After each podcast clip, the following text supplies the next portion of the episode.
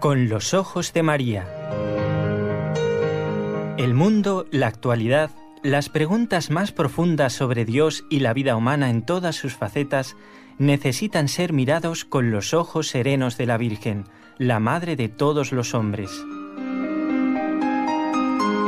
Con los ojos de María, un programa de NSE Producciones para Radio Católica Mundial conducido por Nelly Álvarez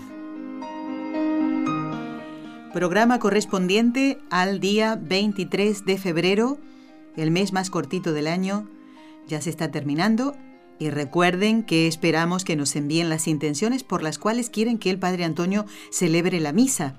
Ya, ya, cuando están cerquita, cerquita del, del fin de mes, ¿eh? no lo olviden. ¿eh? Vamos a dar las gracias, como hacemos siempre, y porque lo merecen nuestros compañeros de trabajo, Jorge Graña en Radio Católica Mundial, en Birmingham, en Alabama. Qué lejos está, y alguien que está muy cerquita nuestro, que es Raúl García, en el control del equipo NSE Nuestra Señora del Encuentro con Dios desde Barcelona, en España.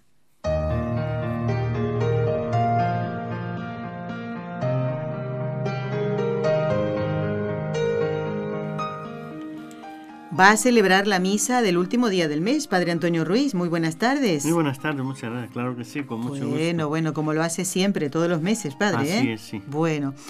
Hoy y, hemos y alguna que otra más, porque cuando tengo algún huequito, pues también meto qué bien, otra mesa más. Qué bueno, qué bueno. Se agradece mucho eso, Padre. Hemos convocado al Padre Antonio para continuar el tema comenzado el miércoles de ceniza. Allí se habló del ayuno, se explicó eh, qué era el ayuno, eh, qué era la abstinencia también, eh, que la Iglesia nos eh, indica para días especiales del año.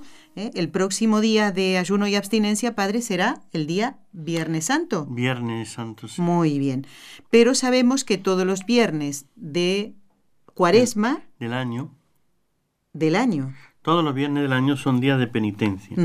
Todos los viernes del año son días de abstinencia. El ayuno solamente dos veces al año. ¿Solo eso nos pide la Iglesia? Pues sí, solo eso.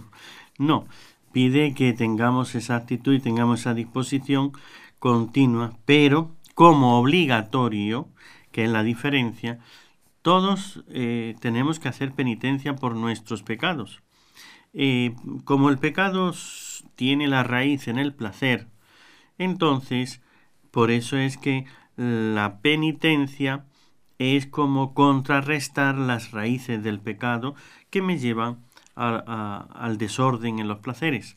Entonces, hay obligación de hacer penitencia y eso queda ya hay distintas personas, salud, Uh -huh. este, distintas circunstancias. circunstancias, trabajos, energía. Hay muchas cosas que varían. La iglesia no va a regularle a cada uno qué es lo que tiene que hacer. Entonces, para eso le deja que las personas tengamos pues una conciencia. Yo sé eh, que, cuáles son mis pecados. Entonces, claro. no es lo mismo una persona que, diríamos, se esfuerza y se mantiene una vida santa y piadosa y no tiene excesos, que uno que no tiene control y ha cometido muchos y muy graves y con muchas consecuencias. Consecuencias. Entonces, pecado, claro. cada uno tiene que ver qué es lo que él necesita para reparar el mal que hizo. Y también hay otros motivos, o sea, la penitencia no solamente es porque yo he hecho el mal, tengo que repararlo. Hay otros motivos y muy santos y muy elevados, ¿no? A veces es simplemente caridad para con otros. Eh, yo hago una penitencia para alcanzar de Dios una gracia de la conversión de otra, de otra persona. Claro. Y no es por mis pecados. También, eh, pues, tener gracias y méritos para el cielo. Uh -huh. Y a veces, y, la, y ya el extremo de, de la perfección, lo más bello, es cuando una persona simplemente para imitar a Jesucristo. Qué bonito. Él me amó uh -huh. y sufrió la cruz. Yo tengo que amarle y no ya por mis pecados ni los pecados de los demás, sino ser como Él. Muy bien. Si Él me, me amó hasta dar la vida en una cruz por mí, ¿cómo yo voy a estar en placeres, en bienestar, en una vida serena, tranquila y, placentera? Aunque no haya cometido ningún pecado. No es que tiene, tiene que ser solo y eh, diríamos obligatoriamente solo por mis pecados. Es que el amor también pide un despojarse de algo para asimilarse al amado. Y el que se enamora de Dios, eh, mire, todo lo demás le sobra. Quiere a Dios y quiere no solamente quererlo, sino demostrarlo. Y eso es parte de la penitencia. Claro, es lo más elevado, lo más espiritual de la penitencia, pero eh, el que ama no, no se contenta con un poquito. Con poquito, Quiere más, más y más. Entonces, cada vez ser más otro Jesús. Bueno, me he quedado con esta última palabra, toda la reflexión, por supuesto, Padre, pero para enlazar con el tema eh, que le hemos dado hoy, un poquito, dijo usted, porque vamos a hablar de dinerito. Ah. Eh, bueno, estamos en cuaresma. Hay mm, tres puntos importantes que la Iglesia nos invita a tener en cuenta, yo creo que para todo el año, pero para resaltar más en este tiempo en que acompañamos a nuestro Señor en su pasión y en su muerte, sin olvidarnos de la resurrección. La oración el ayuno, la penitencia y la limosna. La limosna también es una penitencia, padre, podremos decir así. Es parte, es una parte, ciertamente, pero ahí precisamente podríamos decir, en los placeres carnales, uno, pues bueno, las tendencias de la naturaleza a el comer, el beber, el sentir, ¿no? Eh, reproducirse, eh, son penitencias físicas que uno tiene que hacer pero el apego del corazón a las cosas de fuera, a los bienes, entonces, ¿cómo uno purifica el corazón? O más que el corazón, el amor, el trato y el apego, el afecto a las cosas materiales. Eh, ciertamente así valoramos, Dios es lo más grande de mi vida, Dios es lo más importante, etc. Pero luego trabajamos muchas horas por el dinero, este lo administramos y nos ocupamos mucho tiempo de las cosas materiales, del dinero, de los bienes. Y desgraciadamente vemos que son muchas las personas que en eso ponen el corazón, en eso ponen como su felicidad, su bienestar. A esas personas, pues, ¿cómo haces entonces lo que Dios nos invita y nos, eh, nos manda también a hacer limosna. Entonces, el ayudar. Y aquí eh, siempre hay varias razones. Por eso, en la limosna en concreto, eh, una parte es las injusticias que hemos cometido. Hay que reparar cómo haciendo justicia. Entonces tengo que devolver lo que no es mío. Tengo que dar a aquel a quien yo le he hecho, le he causado un daño, un perjuicio. Por otra parte está la caridad, ciertamente, el que yo eh, doy no porque le haya hecho ninguna injusticia, sino porque el otro necesita y por su necesidad, pues yo voy a ayudarle porque tengo con qué socorrer. Y eso ya eh, pasa de esa limosna a ser de la otra, de ser expiación de mis pecados, tiene una importancia y necesidad que todos tenemos que eh, vamos a dar cuenta, entonces es necesario dar la limosna.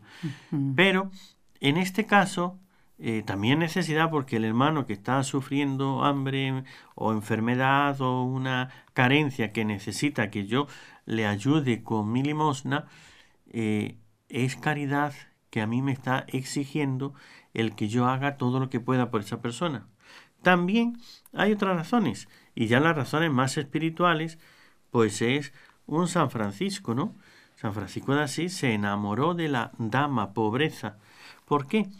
Mire, al que diríamos la vida espiritual le anda un poco floja, no lo va a entender. Cuando uno ya empieza a caminar por el, sendero del espíritu, eh, hay como una contraposición en los bienes eh, materiales, las cosas de este mundo y las cosas espirituales. Y uno ve que para ir a Dios hay que desprenderse. San Francisco lo comprendió perfectamente. Entonces hizo ese desposorio espiritual con la dama pobreza y vean la cantidad de dones que Dios le concedió. El primer, la primera persona, el primer eh, varón que tuvo las santas llagas de nuestro Señor Jesucristo. Tuvo el poder en tener un diálogo con Dios, como eh, diríamos, él hablaba cuando se fue allí al monte Albernia, que parece otro Moisés. Realmente uno ve que las personas que más cerca han estado de Dios, las cosas de este mundo no les llama para nada la atención. es más, procuran desprenderse porque saben que esos son obstáculos para ese crecimiento espiritual. Estaba recordando al santo cura de Ars, que lo tenemos aquí en nuestro estudio, la, imagen. la, imagen. de él, ¿no? Eh, recordaba que para todo lo que fuera mm, servicio del Señor en el altar, él no ahorraba nada. la limosna que le daban lo gastaba en ornamentos dignos para la celebración de la Santa Misa, un cáliz, ¿eh? una patena, y él andaba todo remendado. Remendado y además lo que tenía, lo poco que tenía, se lo daba cuando le regalaban una camisa nueva, la regalaba. Y tenían que andar escondiendo las cosas sus hermanas, que se enfadaban mucho con él.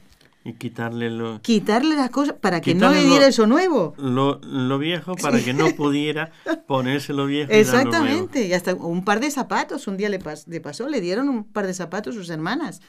Y cuando volvió tenían los, los, los, eso Es, precisamente, el, esto es algo que, diríamos, explicarlo, no habría que hablar una teología y demás que, que no serían, creo, eh, habría que emplear un tiempo que no tendríamos. Pero piensen que es así, o carne o espíritu.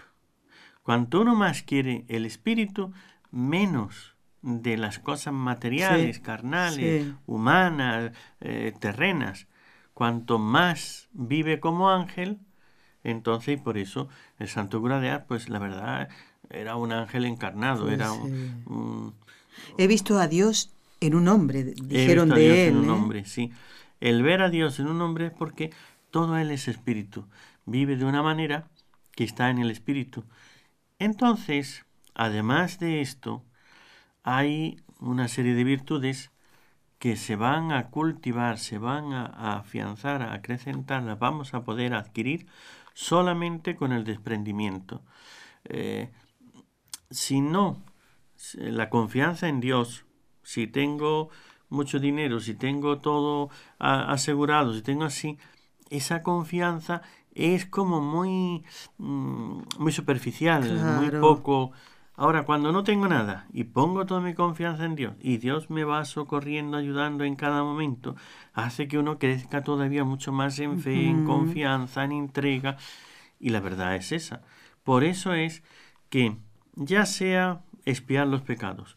Lo primero es lo primero. Si tengo una injusticia que yo he cometido en mi vida, eh, siendo con una persona tomando lo que es de esa persona o no dándole lo que le debía de dar porque ha trabajado y no le he pagado lo correcto, el estafado, engañado eh, o lo que sea, ¿no? Entonces, primero es hacer justicia. Después de la justicia, pasamos a la caridad, pero primero la justicia. Entonces no nos tenemos que quedar solo en la justicia porque Dios es amor, Dios es caridad. Entonces hay que avanzar. y, llegar a la caridad. Entonces es aquellas personas que sí puedo socorrer, pero no tengo obligación, yo no le he robado nada a ese, pero está que necesita y yo puedo, tengo con qué. Debo de ayudarle con mis bienes para hacerle caridad. Pero todavía está ese otro paso más alto que es ya no es ni obligación de socorrer al otro, ni es justicia de, pagar lo que yo debo. Es liberar el alma, el espíritu, porque yo lo que quiero es más eh, volar más alto, ir más hacia Dios. Muy bien. San Juan de la Cruz lo dice con esa expresión. ¿Qué más se me da que una vecilla, que un pájaro, esté atado por una gruesa cuerda o por un fino hilo. Mientras que esté atado, no podrá volar. Entonces es como mm. esos bienes que atan el corazón. Ciertamente, eh, ni el Santo Cura de Ars, ni San Francisco de Asís, ni nadie puede vivir sin comer, sin vestir, sin un lugar donde vivir. Las mínimas necesidades, ¿verdad? Todo Cubiertas. una necesidad. Sí. Pero es muy diferente poner el corazón, el apego, el afecto en algo de lo que tengo, a no tener ningún apego a todo eso y usarlo porque tengo que comer, voy y como, pero solamente por mantener y poder seguir sirviendo a Dios. Claro. Cuando uno lo hace por ese amor de Dios para elevar el espíritu, entonces cuando la persona empieza a crecer por el camino de la santidad de una manera realmente espiritual. Estaba pensando en San Antonio, no sé si usted lo conoce, San Antonio de Padua. Así es. Se cuenta de él, padre, a lo mejor usted sabe, bueno, teniendo el nombre del santo, aquella anécdota, aquella eh, historia real, ¿no? Él estaba predicando en un funeral de una persona que parece ser que era... Un, usurero. Un usurero, exactamente.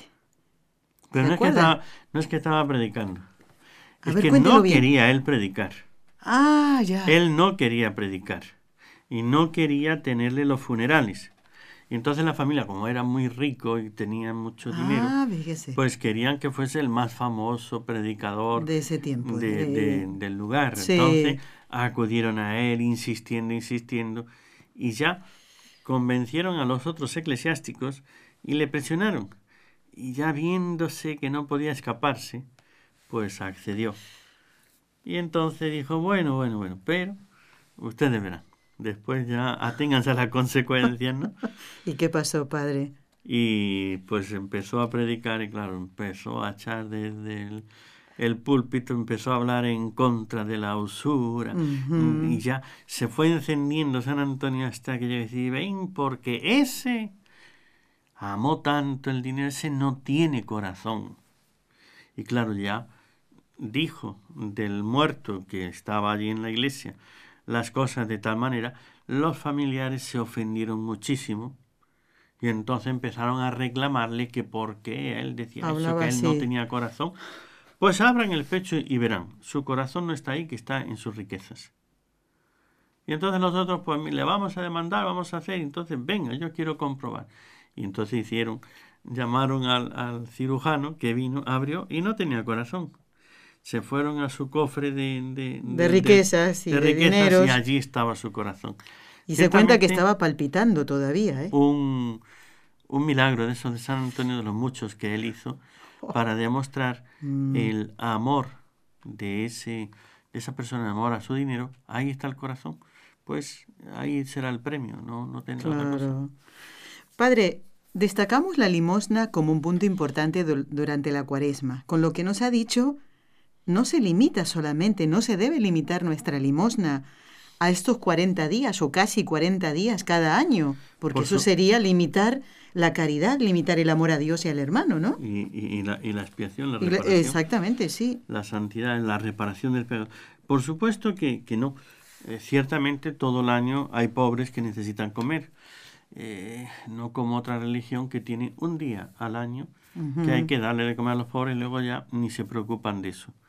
Entonces, en este caso, ciertamente, eh, todo está, mire, eh, mientras que yo no haya terminado de espiar todas las injusticias, tendré que hacerlo como reparación.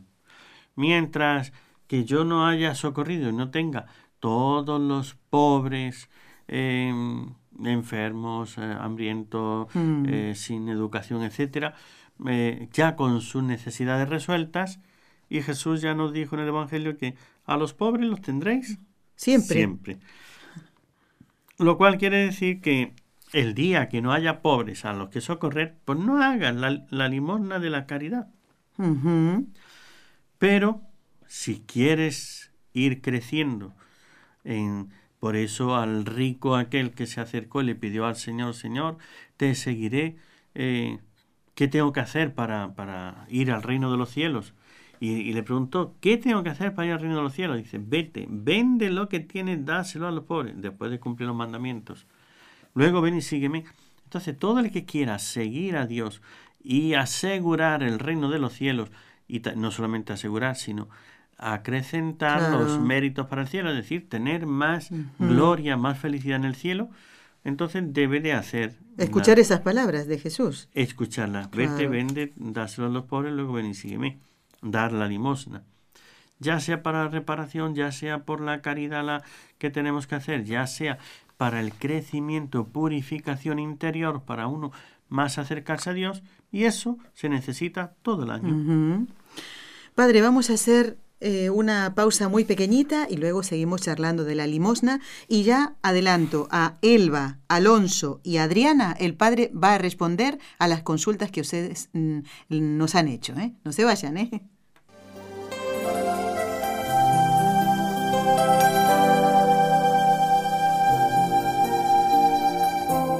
Estás escuchando en Radio Católica Mundial el programa Con los Ojos de María, en vivo y en directo presentado por el equipo Nuestra Señora del Encuentro con Dios desde Barcelona.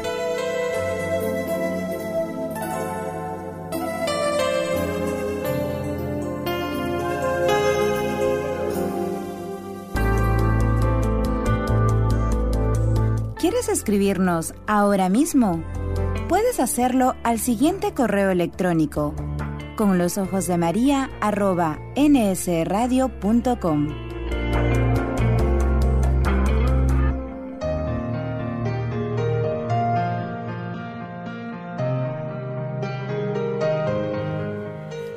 Está con nosotros en este día de San Policarpo, ¿eh? de Esmirna, mártir, el padre Antonio Ruiz, hablando de la limosna, uno de los puntos importantes de, de todo el año, pero fundamentalmente de la cuaresma, como podríamos decir, como más tomar conciencia o tomar más conciencia de nuestro deber de dar limosna, no de ser tacaño ni bueno, esto de acumular, acumular y acumular. Padre, el, el, diezmo, ¿qué es el diezmo? Mm, ¿Es igual que la limosna? Como usted ha dicho, acumular y más acumular. Ciertamente no en los bienes, no en el dinero está nuestra seguridad. Algunos lo que piensan es asegurar la vida, pero es que tú no puedes asegurar la vida. Está en la mano de Dios, por eso es ser generoso que Dios irá dando.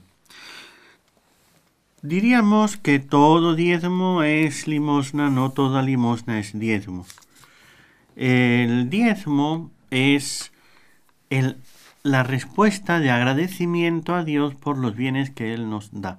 Entonces, lo mismo que yo recibo de Dios unos bienes, el darle a Dios una parte de esos bienes es agradecimiento. La limosna, ya hemos dicho antes, que puede darse por varias. Una será obligatoria, que no es el diezmo, ¿no? que, yo puedo ser muy generoso, yo doy el diezmo, yo ya hago. Perdóneme, es que hay distintas obligaciones. Eh, ya sería muy largo para explicarlo acá, ¿no? Bueno, lo que pueda, padre, lo podemos dejar para otro programa. En un precepto puede eh, ser que tenga varias obligaciones y entonces no me cubre o si ese, eh, diríamos, si a mí me ponen de penitencia ir un día a misa, entonces, como tengo obligación de ir a misa, no estoy cumpliendo eh, la penitencia. Necesito ir a misa otro día para poder cumplir la penitencia. Entendido, sí. Otra cosa es que me digan, bueno, como hoy vas a ir a misa, ofrece esa misa como penitencia bueno, como de, la confesión, ¿no? Entonces yo puedo tener una obligación por diversos motivos. En este caso, la justicia al devolver no es limosna, eso es justicia. Ahora, la caridad puede serlo o no serlo de acuerdo a la obligación que tengan hecho. Pero el diezmo es generosidad y es respuesta a Dios. En algunos sitios sabemos que es obligatorio. De hecho, la Sagrada Escritura lo da como obligatorio. Pero la iglesia no lo exige, no te pide como hacen los, los evangélicos, ¿no? Ellos pues te piden la nómina a ver cuánto cobras y tienes que pagar tu diezmo. Ya. De hecho sería obligatorio y sería también lo mismo. Si tú tienes, ahí está el mandamiento de la iglesia, de ayudar a la iglesia en sus necesidades, tú estás recibiendo una cantidad de bienes inmensos por parte de Dios a través de la iglesia, como son los sacramentos, tener un sacerdote, tener la misa, tener la comunión, la confesión, el perdón de los pecados es algo que no caemos en la cuenta del bien que Dios nos hace y que tenemos ahí una iglesia, un sacerdote, una parroquia, un, un lugar donde yo puedo ir y que me hace tantísimo bien y me libra de tanto mal. Entonces, ¿por qué no soy agradecido? Y de hecho el apóstol, mm, creo que San Pablo, dice, sí, San Pablo me parece que dice que el que tenga un catequista, el cate, eh, que ayude con sus bienes al catequista. Entonces, si alguien te está haciendo el favor, el bien de darte la fe, de darte toda la enseñanza para la salvación y santificación de tu alma, vas a tener una eternidad de beneficiarte de todo lo que esa persona te ha dado. Un consejo, una ayuda que te da espiritualmente. Eh, uno lo ve, ¿no? Yo cuántas veces hay personas que vienen rotas a, hablar con uno, a confesarse o simplemente a consultarle algo. Y entonces ve que viene la vida destrozada. Entonces empiezan a contarte y uno ahí escucha, escucha sus amarguras, sus angustias, sus dolores, sus sufrimientos, sus penas. Y le da consejo, le da orientación, le ayuda. La persona con eso se tranquiliza, se calma, se reorienta y a lo mejor te escucha en, un, en una, uno de esos consejos y toda su vida se orienta por un camino bien, mientras que pues iba por un camino. Hay que ser agradecidos a eso. Por eso esa es parte del diezmo, ¿no? Es el agradecimiento de todo el bien que recibimos. Como el bien que recibimos es económico, es de salud físico, es de bienestar psicológico y es espiritual, es virtud y méritos eternos, pues lo mínimo que se puede hacer es agradecer. Además, una persona que lo que cobre, lo que tenga, los beneficios que tenga de una o de otra manera, ¿no? si recibe un bien, pues recibiría mucho más si fuese generoso en el diezmo, porque es como una competencia de generosidad. Yo le doy más a Dios y ya vería cómo Dios le bendice mucho más. Algunos no progresan por tacañería, digámoslo así. Algunos como no son nada más que para ellos y todo así, andan siempre agobiados y angustiados. Pero si fuesen mucho más generosos, Dios les ayudaría muchísimo, más, en muchísimas cosas. Y a veces es más importante, o si no, dígame, cuando uno pierde eh, una pierna, ¿con qué podría comprar? Otra. Cuando uno pierde la salud, ¿con qué podría? No, yo tengo, yo puedo comprar medicina. El dinero, como dicen por ahí, se compran medicinas, pero no salud. Pero no salud. Las medicinas te pueden dar o no. Puedes pagar al médico, pero no puedes evitar la enfermedad. Y no alargarás tu vida un poquito más. Ni un poquito más. Por el solo hecho de tener dinero. Y sin embargo, Dios es el que me puede. Eh, tenemos en, en, la Sagrada Escritura muchos casos, ¿no? Uno de los que a mí siempre me hace eh, Daniel, el profeta, entonces se encuentra con el rey que ha tenido, la verdad, ha tenido un sueño que le ha perturbado muchísimo y que es un anuncio de lo que va a sufrir después, una enfermedad que se va a volver loco. Y entonces cuando él le cuenta todo aquel sueño, que ahora no lo... Sí. Eh, pero él le responde, Daniel le dice, por eso, oh rey, acepta mi consejo. Dice, rompe tus pecados con obras de justicia y tus ah. iniquidades con misericordia. ¿Dónde pueden encontrar esa, esta lectura? En Daniel capítulo 4, versículo 24, ahí es cuando el profeta Daniel le está diciendo al rey, a Nabucodonosor, espía tus pecados haciendo limosna. Entonces, en este caso, esto no es diezmo, esto es justicia. Sí. Pero el diezmo es la generosidad de agradecimiento por aquello que Dios nos ha dado, que va más allá después de la justicia. Claro. Por eso sí es diferente, aunque entra dentro de la limosna. Padre, eh, quería comentar que es, es bueno, especialmente para mm, destacar la generosidad de las personas. Sabemos de casos de novios que contraen matrimonio y, mm, por ejemplo, el dinero que tenían ahorrado o que, les habían regalado para su luna de miel lo entregan a obras de la iglesia. Así eh, ancianos que ya mm, están preparando su testamento, lo dejan en manos de una eh, obra que hará el bien después de, de, muerto, ¿no? No para que se estén ahí sacando los ojos los, los familiares, ¿no?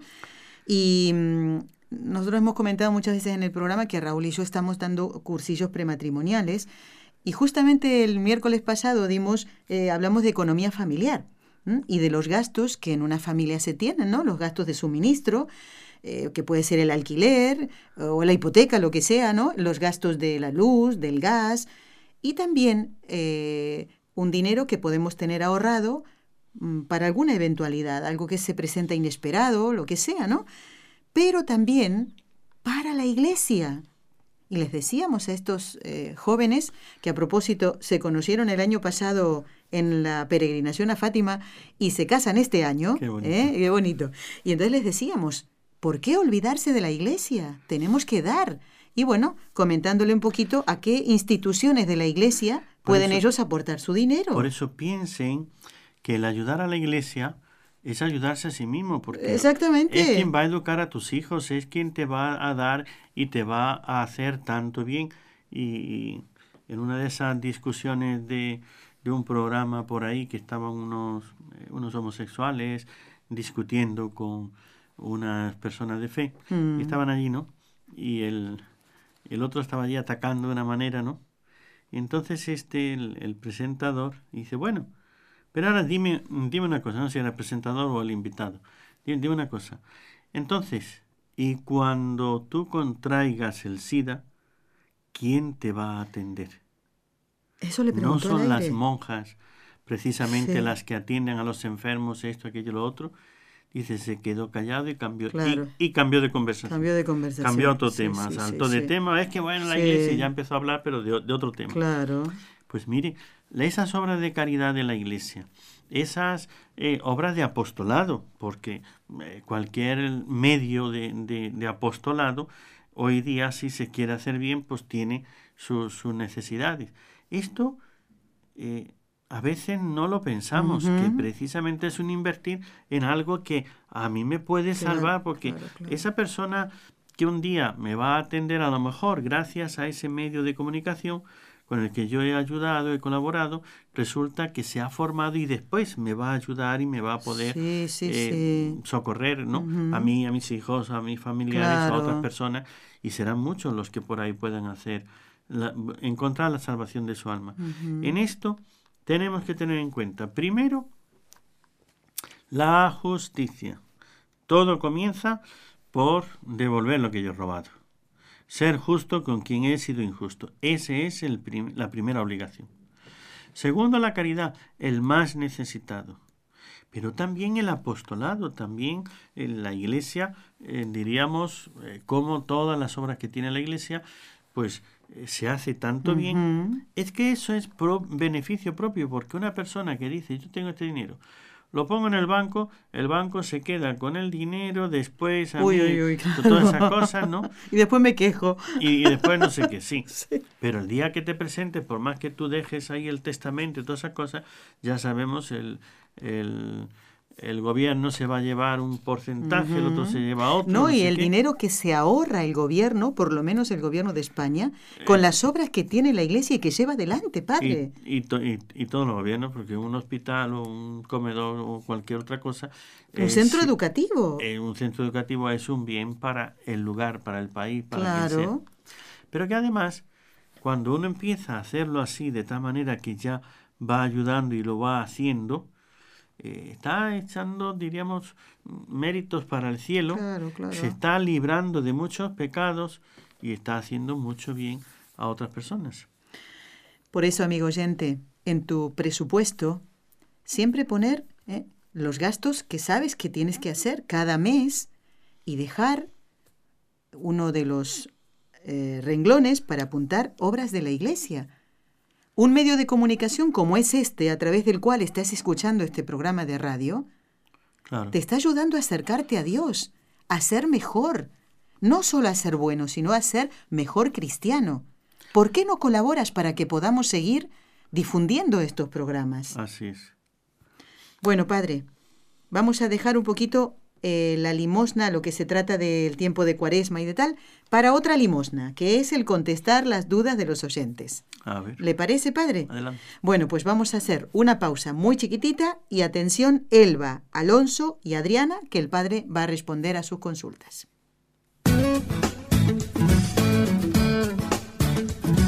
Si deseas participar en vivo en el programa Con los Ojos de María en Radio Católica Mundial, marca el siguiente número de teléfono 1866-398-6377 si llamas desde Estados Unidos o Puerto Rico. Si llamas desde otros países, marca el código internacional y luego el número 1205-271-2976.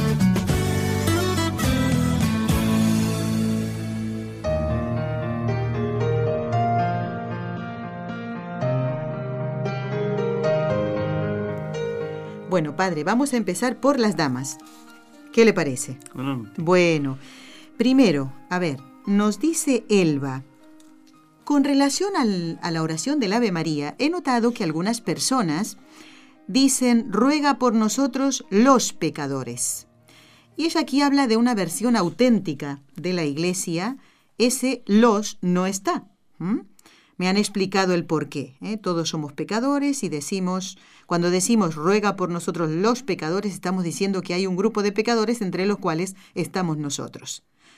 Bueno, en, realidad es un comentario que ella quería eh, hacer. Siempre hago el esfuerzo de sintonizar su programa tan educativo. Sigan adelante con este apostolado tan importante para este mundo tan necesitado de oír la palabra de Dios y educarse en ella. Muy bien, Elba. Eh, padre, aunque sea, es un comentario el que hace Elba, pero nosotros podemos ayudarle, ¿verdad? Porque en realidad eh, ella aquí habla de una versión auténtica de la iglesia. El Ave María no dice nosotros los pecadores. Tiene razón en eso, ¿no? Así es. La verdad es que mm, esos defectos los tenemos todos, diríamos. Hay personas que su cabeza o su forma de pensar se le cruzan las ideas y después no hay manera de, de meterle que las cosas Claro. sean de una manera. Lo Pero me- mismo con el Padre Nuestro y demás. sí, ¿no? es cierto, Entonces, sí. más bien son defectos personales. Eh, yo por eso más bien lo que insisto es, a los niños hay que ponerles y enseñarles bien la cosa desde el principio. Desde pequeños, sí. Cuando empieza la abuela que tiene sus propias cosas, el otro que no sé qué, entonces ya él dice, bueno, si cada uno reza a su manera, pues yo lo rezaré a mi manera. Y a veces esas maneras pueden ser incluso heréticas. O sea, Ah, podemos rezar de una manera que lo que digamos sea un verdadero disparate teológico, ¿no? Porque eh, propiamente herejía si hubiera una mala intención, pero en principio se dicen muchos disparates. A veces son más defectos de las personas y ciertamente, pero lo aconsejable es que se lea bien cómo es lo que la iglesia nos enseña y hacerlo así Claro. Y vencer el defecto si ya lo hemos adquirido. Por, ci- eh, por- es ruega por nosotros Pecadores, pecadores, sin exactamente. el los. Sin el los. Y aquí muy bonito porque ella nos dice que las, las oraciones no hay que alterarlas porque rompen la unidad comunitaria. Es verdad, esto es- está muy bien, ¿no? ¿Eh? Así que Elba, bueno, ya sabes, ¿eh? por nosotros pecadores, sin el los. Padre, esta preguntita es mm, eh, también un, el hecho de abrir el corazón, ¿no? Eh, Alonso dice, una vez que me confesé, el sacerdote me dijo que me iba a facilitar un número telefónico para que hablara con una persona que pudiera ser mi guía espiritual. Entonces le pregunté que si podría ser él mismo mi guía espiritual y me contestó que no podía. No sé si me pueden ayudar con esto o si me entiendan, dice. ¿eh? Eh, ¿Qué le podemos aconsejar a Alonso? Eh, yo creo que el hecho de que el sacerdote le haya dicho que no podía no significa que no quisiera ayudarle, ¿no? Tal vez se olvidó después de darle el teléfono de esa persona, pero ¿qué le podemos recomendar en la búsqueda de un director espiritual? Que es lo que Alonso creo yo entender que está buscando. Pues simplemente que no se desanime, que siga Eso. buscando a, a otro lugar, a otro sitio donde él vea que puede haber un sacerdote que pueda hacerlo. Ciertamente, eh, si él ya sabía que se iba a marchar, lo iban a destinar a otro sitio, o si ya tiene su agenda llena, Ocupada. o si lo que fuera, ¿no? Eh, no todo sacerdote es director espiritual. Entonces, eso hay que tener cierta preparación, que eso más o menos, diríamos, todos o casi todos lo pueden tener, pero también hay que tener unas ciertas cualidades y el tiempo, una dedicación. Ese tiempo de dedicación, pues los hay, pues si se dedican a, a ciertas cosas que le ocupan demasiado el tiempo y ya no pueden, pues dicen, mira, yo no puedo, pero como le dice, si te voy a dar un número de teléfono, pero luego se lo olvidó, pues que insista, que regrese. A pedírselo. Pero que tenga en cuenta que también el sacerdote puede tener alguna circunstancia por la cual diga no, ya sea con una persona concreta o ya sea en un lugar o con un grupo concreto, ¿no? Claro. Es decir, eh, somos humanos, no somos hay máquinas que todo el mundo es como un autobús, todos los pasajeros tienen que subir, no, sencillamente somos humanos y yo puede ser que a una persona le entiendo y le puedo ayudar y hay otras personas que no, o mm, pues también digámoslo, ¿no? Eh, un San Juan de la Cruz sí sirve para ser director espiritual de las personas que ya tienen un espíritu muy elevado. Ahora, cuando un, un sacerdote, yo soy más así, pero ya no llego a esas alturas místicas, pues si me viene una persona que está en unas alturas místicas, digo, mira, lo siento, yo no puedo. O sea, yo no te entiendo, no sé ese camino porque no es lo mío. Yo soy director espiritual, pero de gente con más, más abajito, ¿no? Sin tantos vuelos místicos. Entonces, claro, puede ser eso, ¿no? O hay, En esto hay mucha variedad, de tal manera que pueden ser mil razones que no se haga problema. Claro. Igualmente, padre, esto que dice usted, ¿no? De personas que ya tienen una vida espiritual mucho más elevada, ¿no? También usted si conoce a un sacerdote que puede entender a ese penitente, a, esa, a ese fiel de la iglesia, con estas eh, eh, circunstancias y cualidades o privilegios, podríamos decir así, también usted puede derivarlo o decirle, ve a ver a tal padre o a tal sacerdote, ¿verdad? Así es, pero ¿Eh? luego siempre le queda al, al mismo sacerdote porque él sabe si va a poder o no va a poder. Claro, exactamente. Padre, nos escribió Adriana y decía eh, si podíamos dedicar algún día eh, un programa a San Charbel, que creo yo que lo hemos hecho. Ya lo voy a, lo voy a, mm, comprobar. No me dio tiempo, porque usted venía al programa hoy, no me dio tiempo de revisar esto, ya lo diremos. Y, pero sí me gustaría que respondiera a la pregunta que inmediatamente nos hace Adriana, Dice, ¿puede un sacerdote ser ermitaño? Pues ciertamente San Charbel ya lo está diciendo, claro que sí. No todo sacerdote tiene que tener una vida apostólica. De hecho, hay comunidades, por ejemplo los trapenses, que pueden ser sacerdotes y viven como ermitaños, viven este, ahí en su soledad y demás. Entonces, mm, el ser el ermitaño, el ser contemplativo, el tener una vida no apostólica, sino solamente de oración y contemplación, también se necesita en ese ambiente sacerdotes y también un sacerdote puede no tener ningún apostolado, dedicarse solo a, su al culto a Dios, ¿no? y sin más que su oración y, su, y su retiro.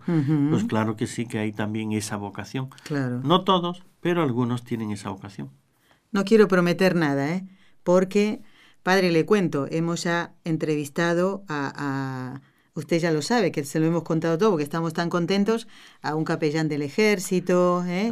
eh a un eh, especialista en liturgia, a un capellán de circo. No prometo nada de una entrevista a un ermitaño, a un sacerdote ermitaño para el ciclo de estellos sacerdotales. ¿eh? Después no digan que lo he prometido y no lo cumplo porque, porque eso, va a ser muy difícil. que quiera también que pueda salir claro que sí, que pueda recogimiento. Bueno, creo que Elba, Alonso y Adriana han quedado muy contentos. Me queda la respuesta para Adriana. Si es que ya hemos hecho el programa de San Charbel, no me puedo acordar de todos los programas, los temas que hemos tocado. Lo voy a revisar y me comprometo a mm, darle el, si así lo hemos hecho, el día en que salió al aire para que pueda encontrarlo en el podcast. Mire, padre, llegamos justo, justo al tiempo del el rezo de las tres Ave Marías. Yo no sé si habrá alguna persona, no conozco yo por lo menos a alguien que se llame Policarpo. Puede haberlo, por supuesto, desde ya. Poli sí. Poli sí. Claro. Poli sí conozco, sí. Que se llama Poli, así, una persona. Ah. Bueno, pues vamos a encomendar a, los que eh, tienen este nombre y fundamentalmente a todos los, los sacerdotes, y más para que mm, eh, vivan también ¿eh? ¿no? este, este darse en este sentido, ¿no? De, no apegarse los sacerdotes a, a las riquezas, Padre. Y que sean a imitación de San Francisco, que no fue sacerdote, pero es un modelo para todo sacerdote, aunque él no lo haya sido, ¿no? Bueno, vamos a, a rezar las tres Ave Marías en el nombre del Padre, y del Hijo, y del Espíritu Santo. Amén. María, Madre mía, por el poder que te concedió el Padre, libra a todos los sacerdotes de caer en pecado. Dios te salve María, llena eres de gracia, el Señor es contigo. Bendita tú eres entre todas las mujeres y bendito es el fruto de tu vientre Jesús. Santa María, Madre de Dios, ruega por nosotros pecadores, ahora y en la hora de nuestra muerte. Amén. María, Madre mía, por la sabiduría que te concedió el Hijo, libra a todos los sacerdotes de caer en pecado. Dios te salve María, llena eres de gracia, el Señor es contigo. Bendita tú eres entre todas las mujeres y bendito es el fruto de tu vientre Jesús. Santa María, Madre de Dios, ruega por nosotros pecadores, ahora y en la hora de nuestra muerte. Amén. María, Madre mía, por el amor que te concedió el Espíritu Santo, libra a todos los sacerdotes de caer en pecado. Dios te salve María, llena eres de gracia, el Señor es contigo. Bendita tú eres entre todas las mujeres y bendito es el fruto de tu vientre Jesús. Santa María, Madre de Dios, ruega por nosotros pecadores, ahora y en la hora de nuestra muerte. Amén. Dios Padre Todopoderoso, por intercesión del Inmaculado Corazón de María, te pedimos la santidad de los sacerdotes del mundo entero.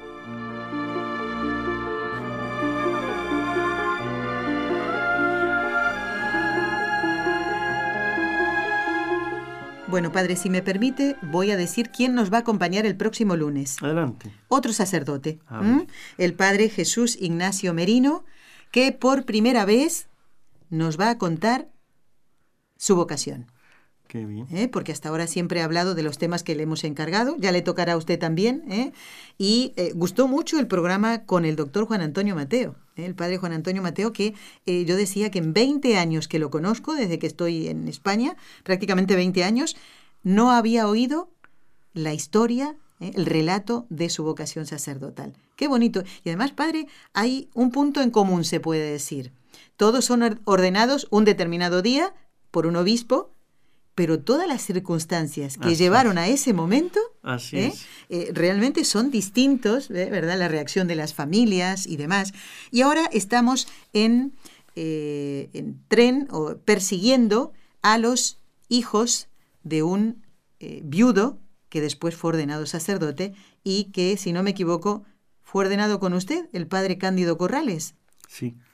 Fuimos ordenados juntos, sí. Bueno, pues ya hemos contactado con una de sus hijas y vamos a ver si podemos. Son, si no me equivoco, ocho hermanos, creo, ocho o diez hermanos. Ellos, Ellos, ocho, ocho. ocho.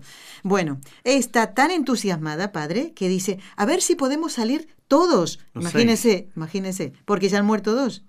Eh, en el accidente. En el donde accidente, murió ya. la esposa murieron dos hijos. Bueno, pues ya nos va a relatar y me dice, si me tengo que trasladar a tal ciudad, pues lo hago para que estemos todos juntos. Ah. Qué bonito, ¿no? Que puedan relatar Ah, sus propios hijos ¿eh? El- la vocación de su padre viudo. ¿m? Que no es el único caso, estamos descubriendo con este ciclo de destellos sacerdotales otro sacerdote, el padre Fermín, que mm, es de Valladolid. Si Dios quiere, pronto también lo tendremos en el programa. Y me, realmente me impactó, padre, al averiguar un poquito sobre él, eh, pues quedó viudo a los 31 años. Muy diferente al caso del padre Cándido. También ya hemos contactado con él. Me encanta contar todo esto para que los oyentes lo esperen Y se entusiasmen. y se entusiasmen. Y otro, otro que, otra persona que me hace muchísima ilusión entrevistar, y esto no sé si se lo conté a usted, eh, pronto, si Dios quiere, también tendremos en el programa a don Santiago Calvo Valencia. Tal vez a muchos no les diga nada este nombre, pues él fue secretario durante muchísimos años de don Marcelo González, eh, que fue primado de España, es. que tanto se preocupó por la formación de los seminaristas, futuros sacerdotes.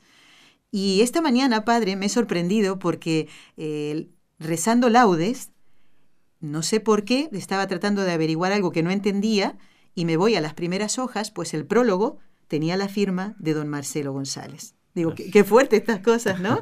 Entonces ya también hemos contactado con él y si Dios quiere estará en el ciclo de estellos sacerdotales. y yo lo iré diciendo, cuando el Padre Antonio vaya a contarnos en todo el programa su vocación, también lo avisaremos. ¿Eh? Muy bien.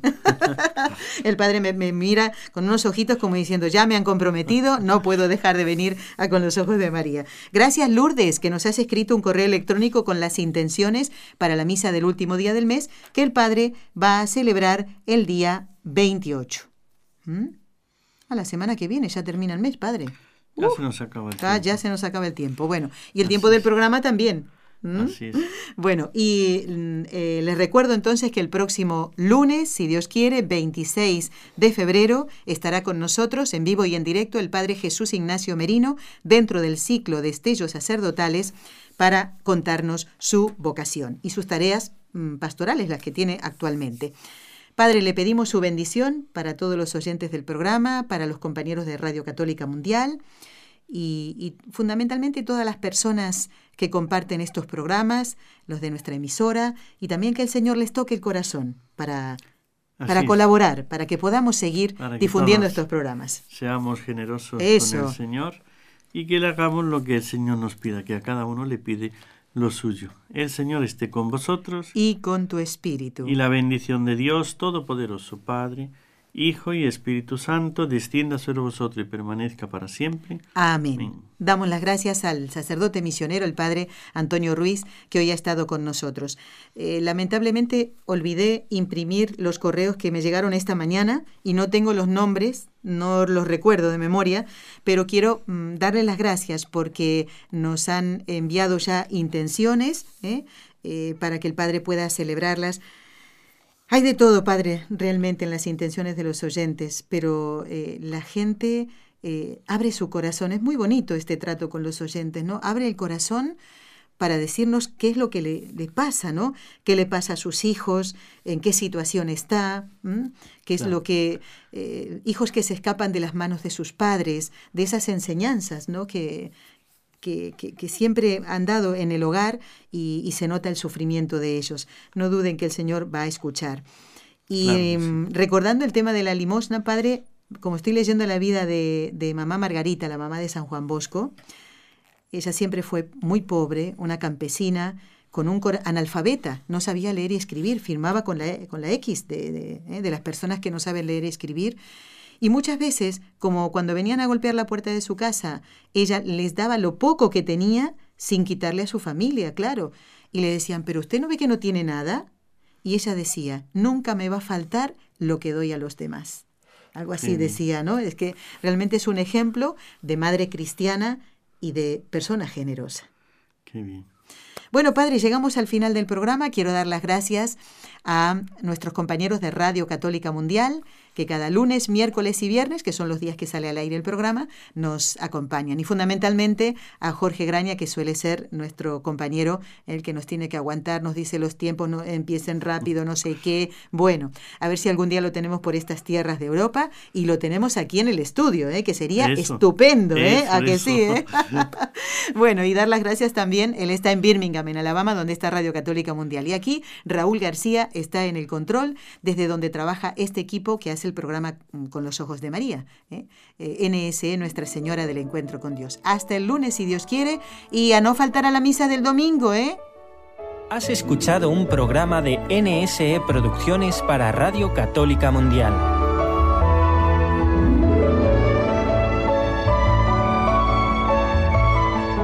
¿Quieres conocernos? Escríbenos al correo electrónico con los ojos de María arroba nsradio.com. Envíanos tus sugerencias o comentarios con los ojos de María arroba nsradio.com.